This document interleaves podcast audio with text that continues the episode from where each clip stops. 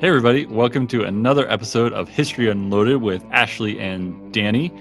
Today's episode is 2020 Year in Review Apocalypse Right Meow. Right meow. Okay, Right meow. meow. I just can we Uh, so know what we're doing? about? Wait, real quick. Do you Also, if if if we are introduced, like if I'm supposed to be part of this, shouldn't it be welcome to History Unloaded with Ashley, Danny, and Camila? yeah, that's true. That's true. But first off, Camila, do you understand the meow joke? Like, do you know? no, I don't actually. I meant to ask, and then it up? Am I the only one, Danny? Do you know the meow joke? I assume it's only our desire to reference Super Troopers. Um, yes, it's Super Troopers. Yes, and I don't know. It's just I have a cat now, so meow. You have a cat. It works. Whatever. It's fine. Okay, so a year in review. It's 2020. It's almost over. Actually, I think when this podcast airs, it's going to be 2021. Yes, this should be This will be New, Year's Day Eve. So like so take a shot every time we say meow meow. Okay. Because it's New Year's Eve. it's Uh, New Year's Eve, so yeah, that's a good drinking game. so I think so the episode we're going to air, we're gonna do this setup kind of like when Danny blew us off to go hunting and Camila and I talked about hunting and then like we let the episode play. We're gonna do that again. Um, and we're going to re-air the Does the Government Hoard Too? Um, because this has been an unprecedented year for really new gun owners and the in the country. And so I don't know, Camila, you are at the end of 2020. It has been crazy. Do you still want to buy a gun? Or do you, have we changed your mind? Because like I feel like at the end of that episode you were like, "Nah, I'm good." No, I'm good. Also, though, You're no, I'm good. I'm good. Oh, you can't hear me? You're good. You're good.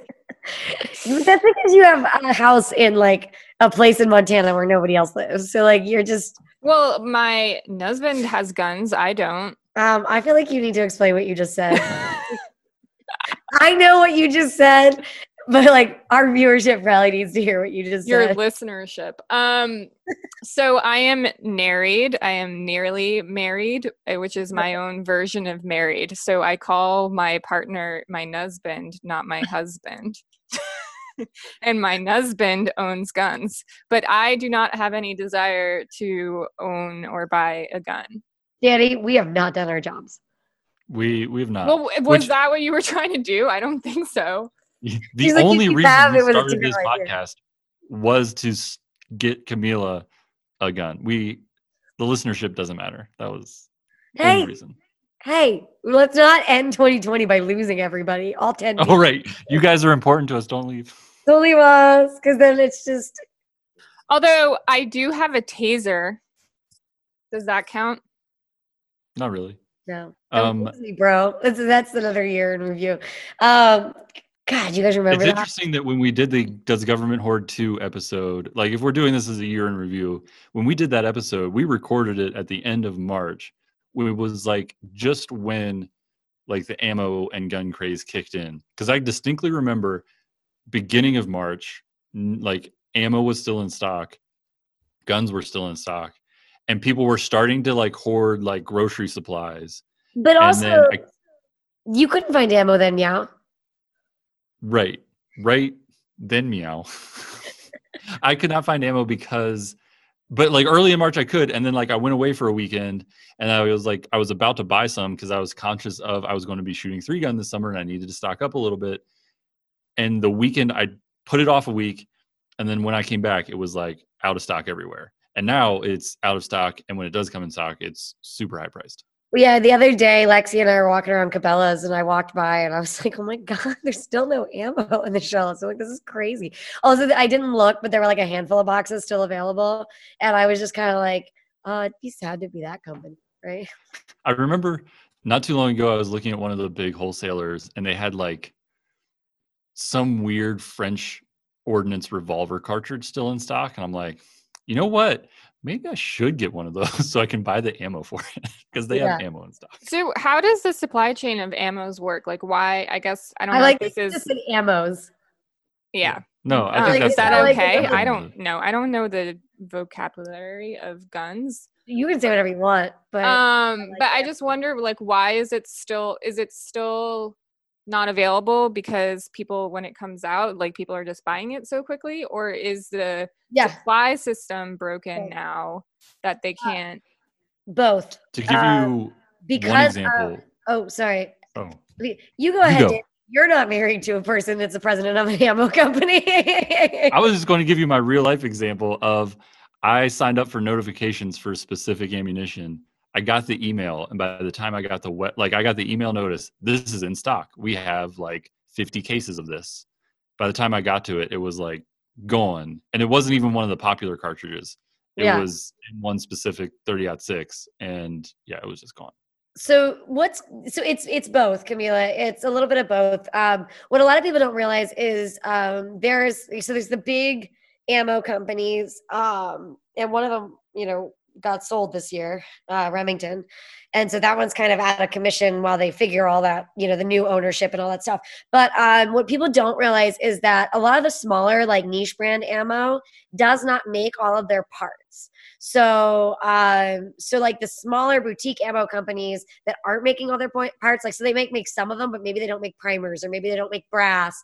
They rely on the big box like companies for that, and those people are also trying to get out their supply.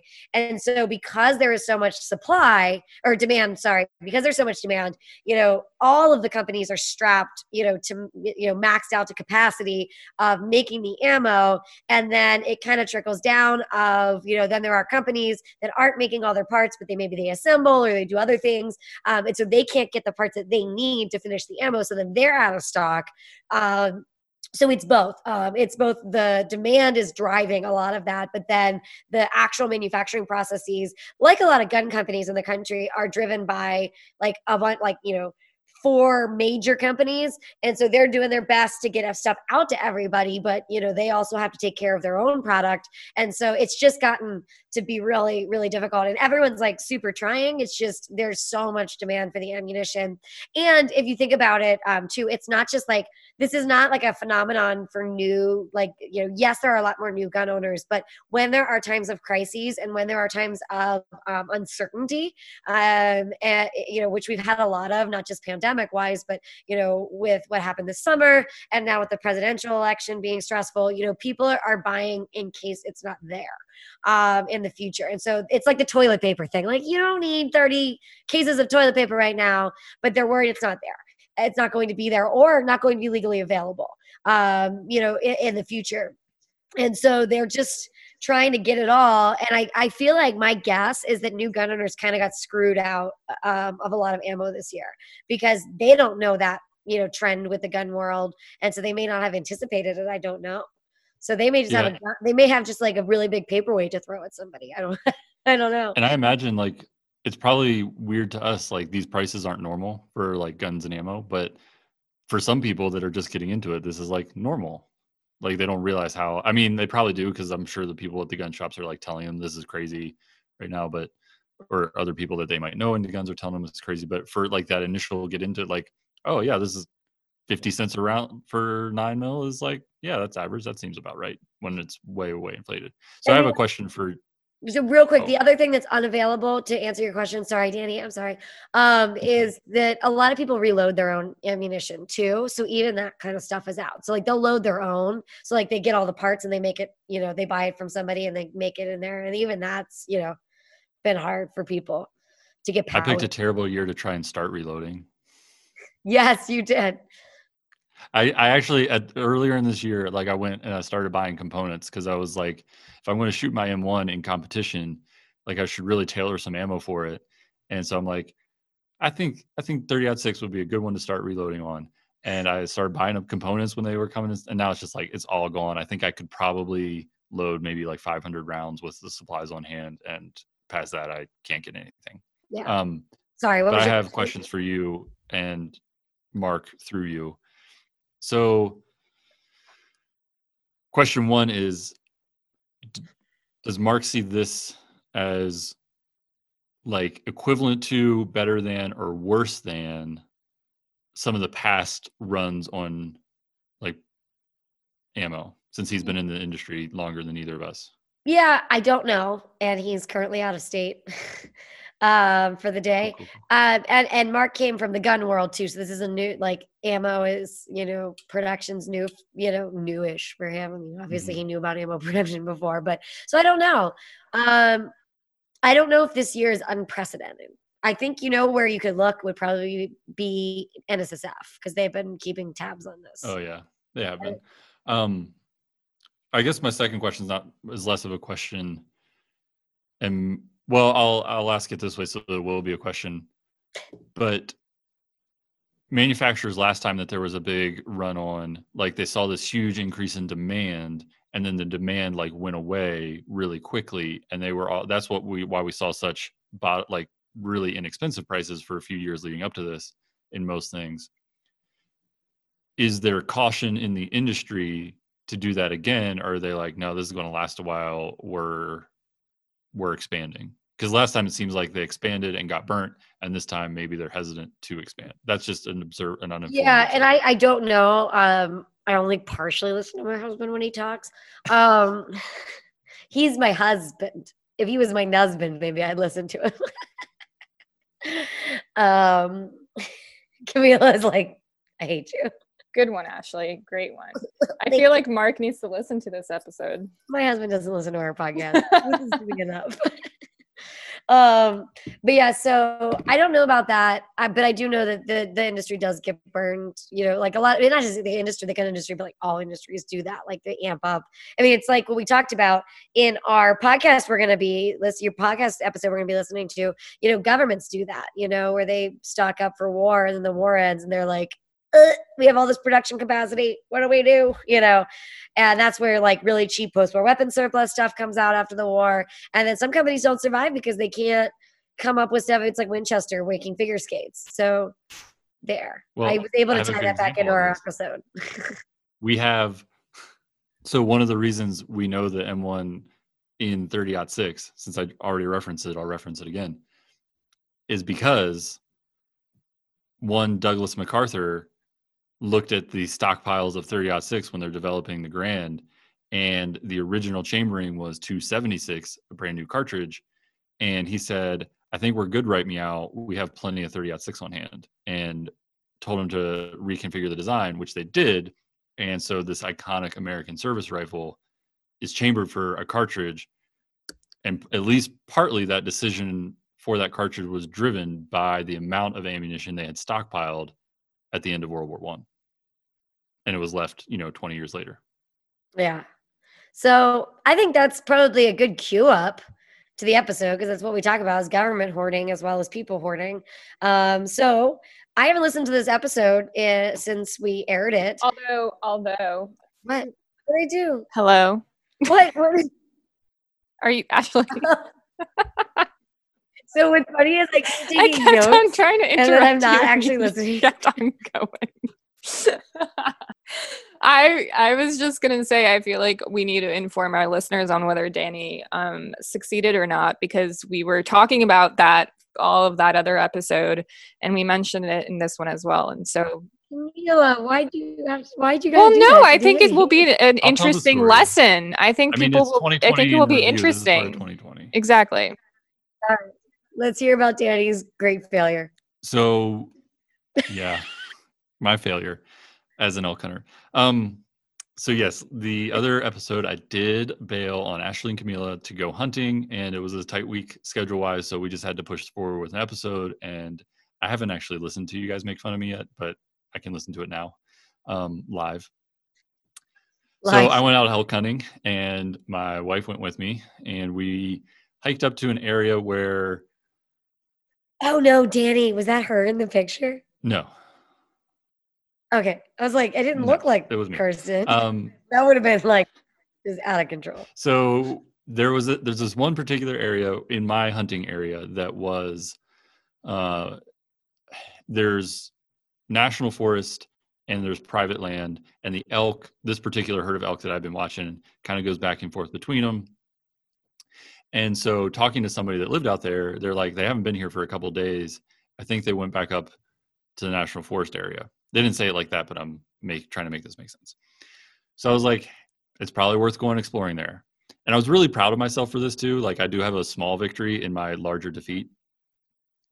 So we go out there, we get up. I have like at that point, I think I was down to like the last three days of my tag. Uh, and I had been out, I've been out the day that we are supposed to record the podcast, skipped a day, and then went out three days in a row. And so on that second day in that sequence, we got up really early, went out to this area, and by like 9:30 had run into the elk where I thought they might have gone to. So that was like super proud of myself because I don't know what I'm doing hunting. I'm like, hey, they were down here. They've probably moved up here. I bet if I go between those two, I might see them. And I did. And I'm like super proud of that. So we see them and like for 10 minutes, I mean I mean we ran into them at probably like 150 yards away. Like we came around this side of a hill and they're just standing like eating and grazing and they sort of look at us like they definitely know are there but they're not sure what we are just yet and i have like a small window to get up in position and make a shot and there was a solid 10 minutes. I'm like i did it. I'm going to get one. I'm so excited. This is awesome. And so i got up to a vantage point where i could get my rifle and a you know make a nice steady shot nice clean shot. And i could see part of the herd. And here's where i think i made my mistake. Instead of taking one right then when I had sight on one, I was like, I want to get slightly better. I want to get a little bit more. So I moved back, got out of their line of sight, moved up a little, got to a better sp- spot, and by in that like little window right there, they started moving, and so I was up in position to watch them, and they're sort of moving away from me. You know, if we initially saw them at like 150 yards or so, by the time I was in the first shooting position, they're maybe like I don't know 200 starting to move. By the time I get into the second one, they're moving pretty good at like you know a little bit further and i think by the time i like really settled in you know i was looking at a bull moving away at like 350 plus which for a lot of our listeners is probably a really reasonable shot but i wasn't super he was quartering away pretty steeply and moving and he just wasn't settling down he was the last elk in the herd and he was like he popped over this hill and I was like, well, it's 9:30, like we have time to track these things. And of course, many listeners are probably like, "Oh, there's your mistake." I didn't know it at the time. So I go back to meet up with Kirsten because I left my like pack down there and I'm like, I'm just going up this hill after him. Can you like follow up and I'll catch up with you in a minute? And we agree to a plan. And so I start tracking up the hill, trying to catch up to him and trying to get a vantage point. But every time I like crest a hill, there's just a higher hill behind that one and so I never have a good sight line on him again. And I just like exhaust myself going up this hill. And I was trying to take a path that I thought would be sneaky, so that I wouldn't spook them if they were on the other side. I should have just gone up like the footpath behind them, so I could have moved faster and like maybe gotten a shot that way. You know, hindsight's twenty twenty, as we are talking about in our in some of our. um, so yeah, and then the only other view after hiking about a mile more, the only other view, a very steep, very steep stuff, was probably like 650 yards and they were in some trees. Um, so I did not get my elk, despite having one in my scope. But you made the right choice, I think. If you weren't comfortable with it, then it's the right choice. I'm just really and you don't shoot, and you don't shoot them up the pooper. but here's my here's the sad part I was just thinking while Danny was saying this, we should totally do a podcast on um like super honest hunting stories. Yeah. I just think it's a good story for hunters. I don't yeah. know. My one regret is my my biggest regret of the whole thing isn't necessarily that I didn't get an elk because I, I do think like I wasn't comfortable. I would have felt awful if I had just like gut shot the thing or done something other like to like leave a wounded animal out there. That would have been awful. So I'm happy about that. My regret is that this tag is like a five to seven percent draw, like the tag I had. And if I had yeah. And in hindsight, my mistake wasn't necessarily that day. My mistake was not making more days before that to get out. Cause like, you know, you need multiple days of hunting to get an elk successfully. And I was trying to do it in like bits and pieces, like over a weekend or this and that. And I should have just like said, nope, I'm blocking out a whole week or 10 days or whatever. And I'm going to go get this thing to take advantage of this once in a lifetime. Well, maybe not once in a lifetime, but a really low draw tag.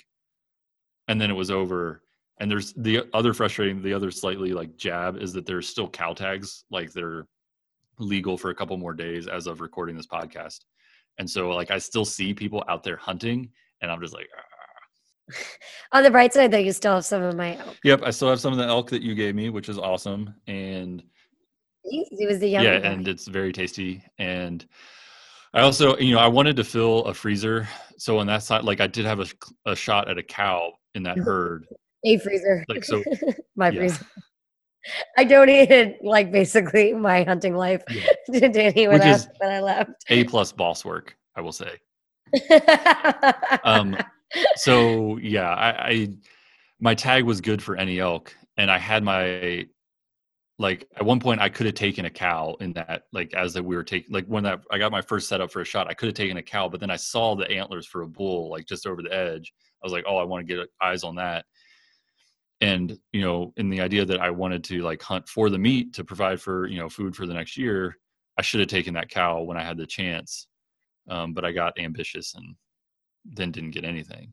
And I'm also slightly regretting it because now there's a place in town that'll tan hides for you. And I was like, I was within two miles of the trailhead on a fairly easy trail. I, I was really surprised to see him there. And so I was like, in my mind, if I could, if I was in a position to take like, you know, the organ meat and the hide and all the extra bits, like I was going to take everything and then have like a vest made or something. So that's my other disappointing factor is now I don't have an elk vest. I think you know what? I think that's probably the brightest spot of. uh, of Oh no, I'm getting one and I'm wearing it But- at Patrons Ball. Oh, yeehaw! As long as you wear one of those things, what are those called? A vest. No, the little bolo ties. weird tie thing.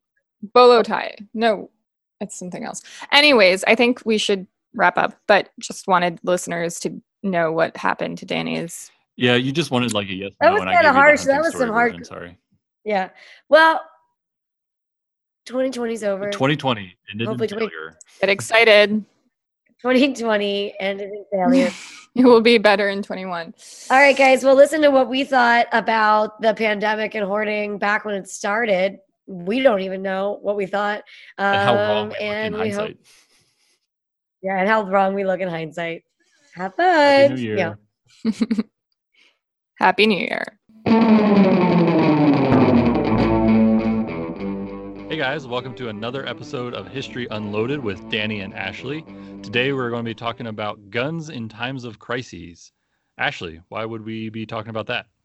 So right now we're actually all in different states. We've got Camila, our producer in Montana. I'm in Arizona and Danny is in Cody, Wyoming. And the reason for that is because of the global pandemic of the COVID-19 coronavirus. And so we're all kind of working from home, uh, except for Danny, who is living in the museum now.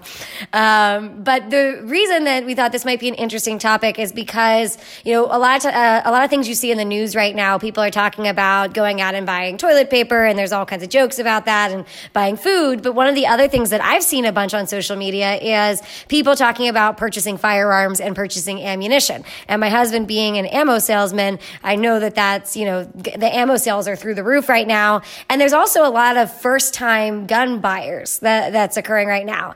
And Danny and I were kind of chatting offline about the fact that, you know, this isn't the first time that firearms and ammunition have played a role in a global crisis. Uh, so we thought maybe we would talk more broadly about, you know, when, you know, the world is going to war or there's something that's happening, you know, what goes on in the gun world um, and with individuals.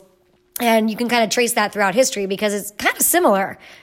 Yeah, and you know, I was I sort of you sort of took it along like domestic civilian issues that this has cropped up before in, and I thought of some you know military, um, you know, mentioned like when we were talking about this beforehand, mentioned World War One is a big one, um, and then thinking about it some more, I think the U.S. Civil War is another example of like firearms manufacturing um, around the world was heavily impacted by that. And, you know, it's a crisis for the United States, um, but then the Enfield factory in England is building like almost a million Enfield rifles to send over to the U.S. So there's lots of sort of examples of when, um, even if it's just a single country hit with a crisis, of it really impacting having an international impact in to firearms.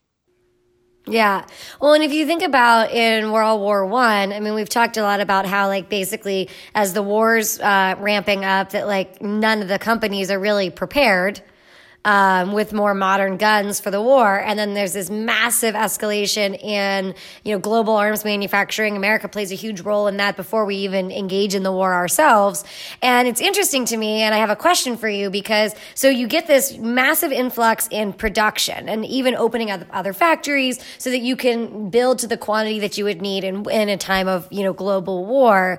And then after the war, we see, you know, a lot of bankruptcy, a lot of issues um, with trying to maintain production once you've elevated the numbers, and then companies getting creative and going outside of their comfort zone and making all kinds of things like Winchester did with figure skates and rollerblades and all that stuff. But my question, because we've talked about that before, is do you think that in these times, uh, these times of global crisis where we might be either shopping more or, you know, making more, producing more to fulfill a need, does that actually inspire ingenuity or does it stifle it in the long run? Um, I think it inspires it because, um, you know, look at like going back to the episode that we keep talking about that we never actually released. that's going to go down. If this podcast is popular, that's going to go down as like the secret episode. Yeah. you know, when World War II People breaks out. Look for it. Sorry, as art. What's that? What's that? Camila, Camila, like, Camila, like five years from now, when she hates us, is gonna be like, ha ha ha, submit and like release it to the world.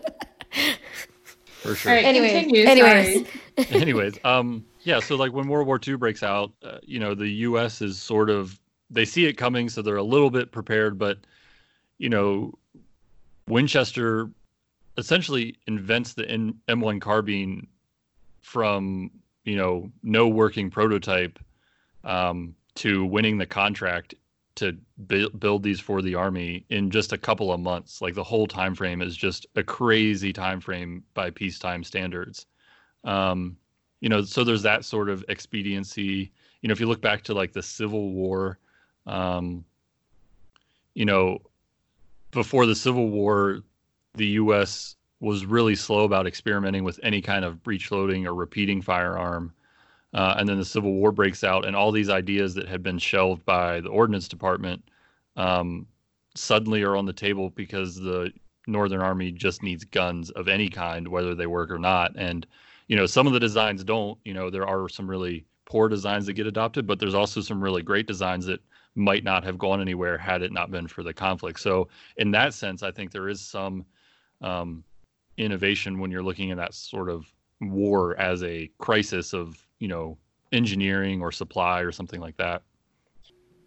Well, see, and I think like I, I agree with you in, in, that respect. But the one thing that I would disagree with is, you know, we get a lot of short term I- ingenuity, but then it stifles again as soon as the conflict is over. And you know, hopefully, maybe I'm being a little bit too like naive, but it would be nice to not need a crisis in order to have development, and that's just kind of across the board. So I don't know. I, I might say that in the short term, it shows a lot of ingenuity and engineering, and we get a lot of really interesting inventions that have have real world applications beyond the military and the civilian market and the sporting market and the target shooting market.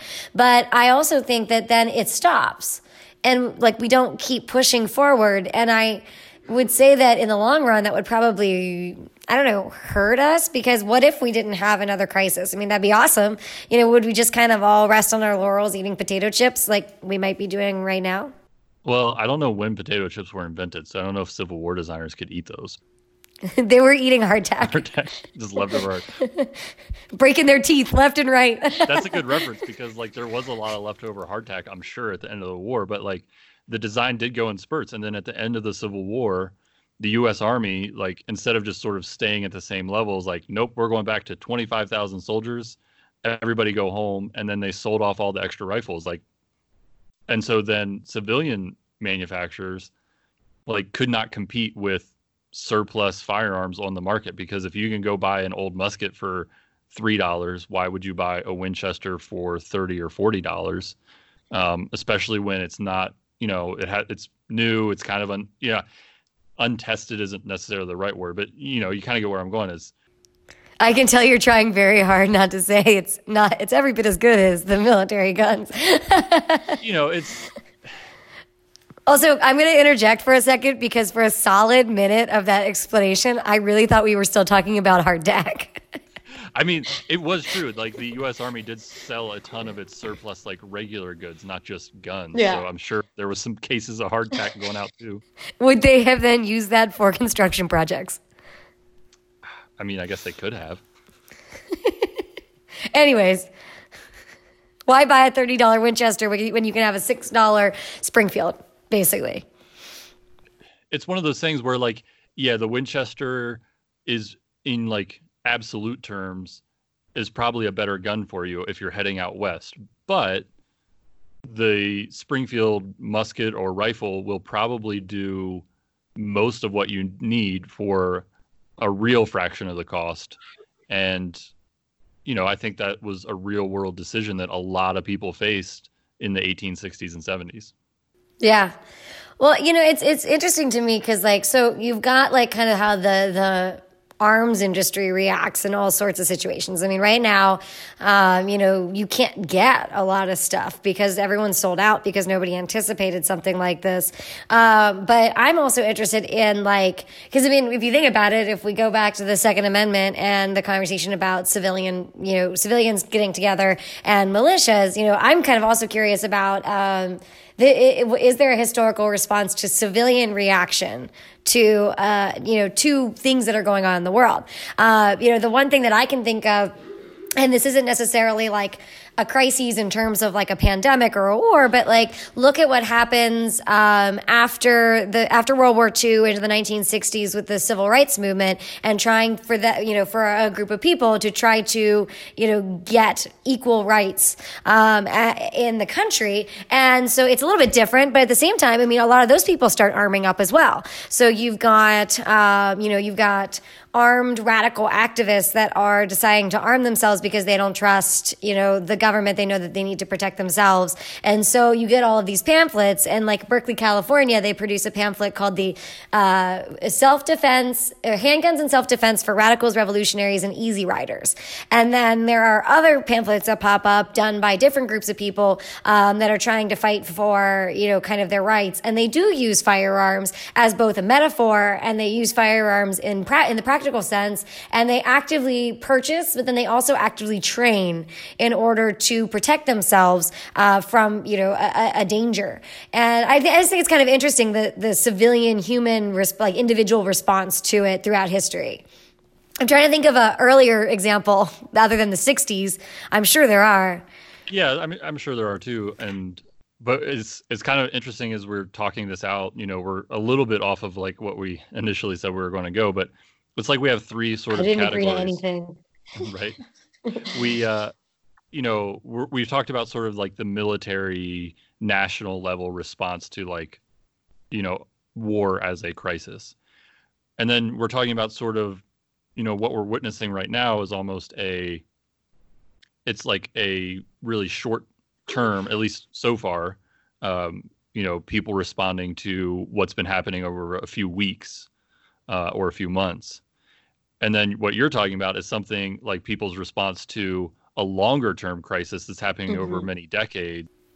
Or, set, or, or longer than that. you know, there's generational struggle there, but you know, for the individual, it might be you know a few years or a few decades. Um, you know, it's almost sort. It's like three kind of categories, I guess. Yeah. But it's interesting that like all three of those categories ha- involve, you know, stocking up, arming up, training up, you know, on multiple levels, which is kind of interesting. Yeah, and and I think there's parallels even though they're really different in scope. You know. Yeah. Um I made the reference when we like when we were first starting to talk about this is like, you know, people are referencing the fact that everybody's going out to their gun shop or going online to buy up ammo and guns and whatever. And that's its own interesting phenomenon. But isn't that really similar to how like allied governments in World War One, like, oh crap, we don't have enough guns to fight this huge multinational war now.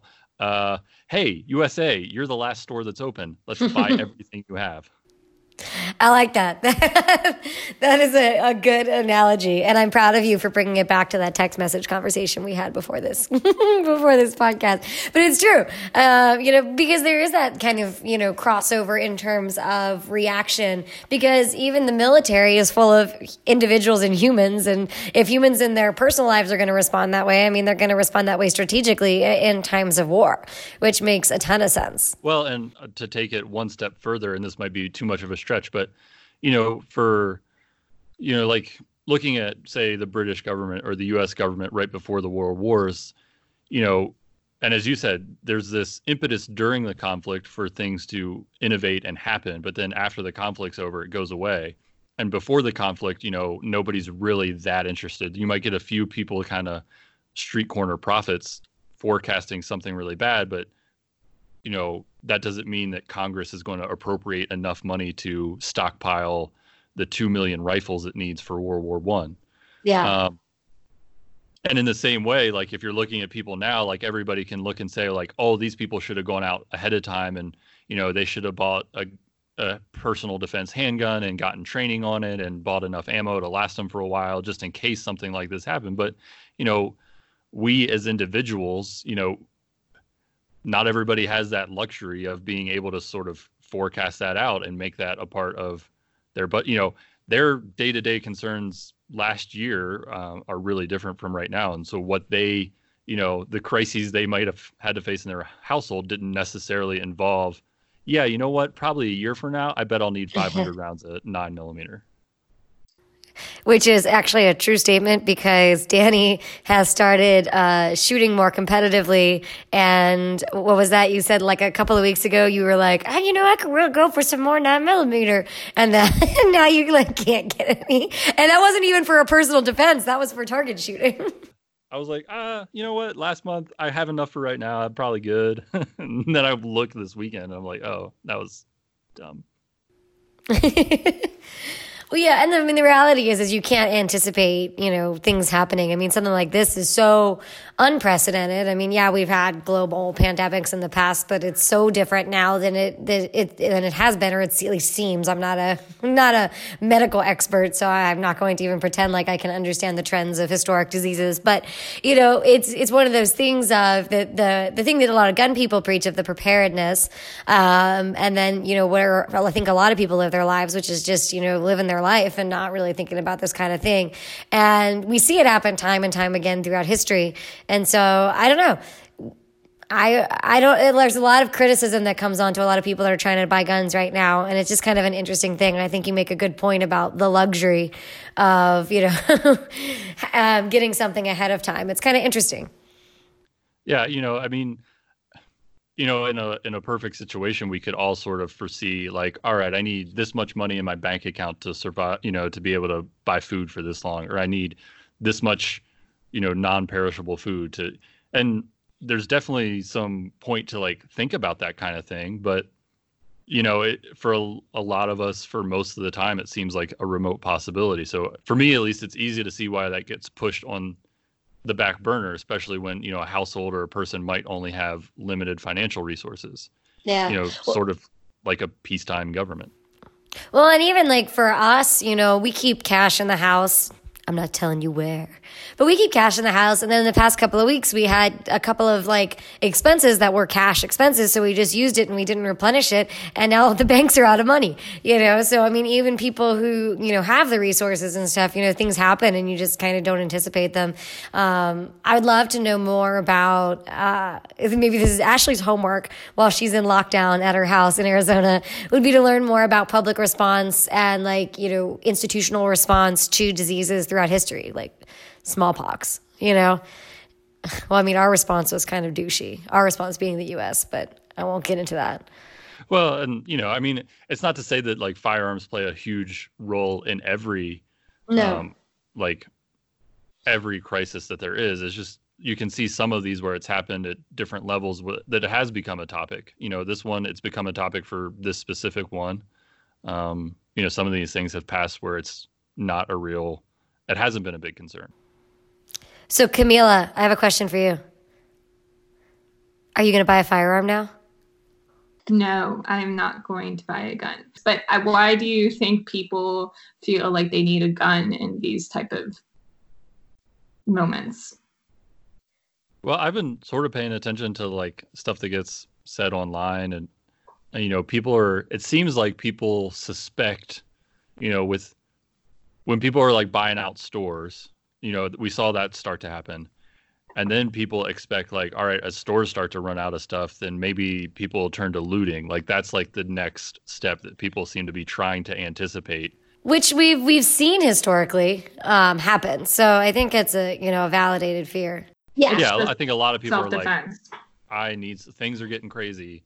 Maybe this will help me protect myself. Yeah, that and makes I, I, sense. I think that's Yeah. the th- the train of thought that a lot of people um, are getting into, especially people that maybe aren't familiar with firearms or only have sort of a, you know, a standoff or tangential relationship with firearms so far. You know, for a lot of people that are familiar, they've already thought about those sort of personal protection reasons for maybe owning a gun. But um, other people, I think that it's sort of new to them, are making that jump now. Yeah. Well, and it's kind of an interesting thing because even though you know it's it's an unpleasant circumstance and they may not continue to um, you know think about guns beyond once we're you know in the clear of this particular you know crisis and pandemic. You know it, it'll be interesting to see i'm interested to see how people who wanted to get a gun you know during this time period kind of react post everything. I mean do they you know still own the gun? Do they put it in the safe with no ammo you know until the next thing? Do they actually go out and target shoot? You know it'd be kind of interesting to see. But i do think it is also interesting and, I, and this is not me trying to get into politics but this is just me talking about like kind of legislative history. And the reality of the matter is is that there's been a lot of laws you know that have been passed in certain areas for certain reasons. And i think it's in times like these when we actually start to see you know how those laws go into effect and how they can adversely you know or correctly uh, you know affect the civilian population when people are trying to acquire these firearms. I just think it's really interesting you know and in some respects you could probably argue but they're also keeping the guns out of the hands of people that would be doing the looting um, you know versus the people who want to protect themselves from the looting. But it is kind of interesting to see because so many laws go on the book that don't really impact the bulk of the population and then something happens and it makes you think about the law that's been put in place and whether or not it's actually helping. Uh, is it hurting? Is it doing a combination of the two? I think it's kind of interesting. Yeah, and it's funny because like again, going back to sort of observing from afar online, like one of the, and again, I, I don't want to get into the politics of like waiting periods. But that's one that like people that don't know anything about guns, they're like going to a gun shop, being told, "All right, you got to wait 3 days, 7 days, 10 days, whatever it is." Um things that, you know, those places decided was their standard during sort of normal times um, and people seem, you know, obviously the voters in those jurisdictions decided that's what was, you know, that was what they wanted. Um, but now they're faced with this situation where maybe that can be a detriment, and somebody that would be perfectly legal to go buy the gun otherwise um, shows up and you know in the middle of a crisis like this they're like well i don't want to wait 10 days. What do i do? And gun owners are like uh that's the rules. Yeah, so I think like you know we've been talking for a long time on the on all different types of crises with firearms. I think the moral of the story really is in all of these scenarios, is there a way that we can be less reactionary and you know set up you know preventative issues in the future. So like in terms of in- innovation in any technology you know why do we wait for war to drive that innovation? Or why do we wait for something bad to drive that innovation? And the same with laws. You know why are we waiting you know till the laws are passed to to know exactly how they would affect people? And so i think it's i think it's the uh, it's a tale as old as time i feel like to some extent because you always hear that how can we not be reactionary? How can we not be reactionary? Well maybe we should try now. Any day's as good as any yeah maybe any day is as good as any but it, you know this you were talking like serious studies into the human psyche now that we are not qualified for. We are not qualified, so we should just stop.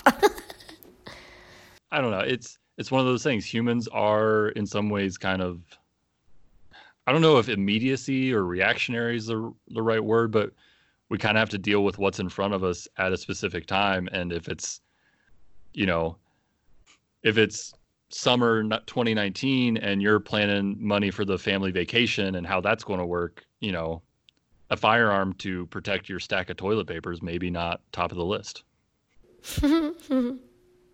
I think that's a good note to end on.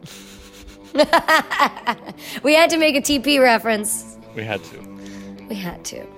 Well, I, so I guess to wrap this up, I just hope that everybody stays healthy and stays safe and stays sane during the quarantine. Danny's going to be pretty much alone in the museum for a couple of weeks, so I told him that if he doesn't have a tinfoil hat on our next uh, video chat, I'm going to be really sad. And I've got this cabinet of whiskey behind me that you can't see on the podcast, but I'm going to make some use of that. Yeah, hope you guys enjoyed it and enjoyed our little thought experiment, and we'll uh, catch you next time. Bye.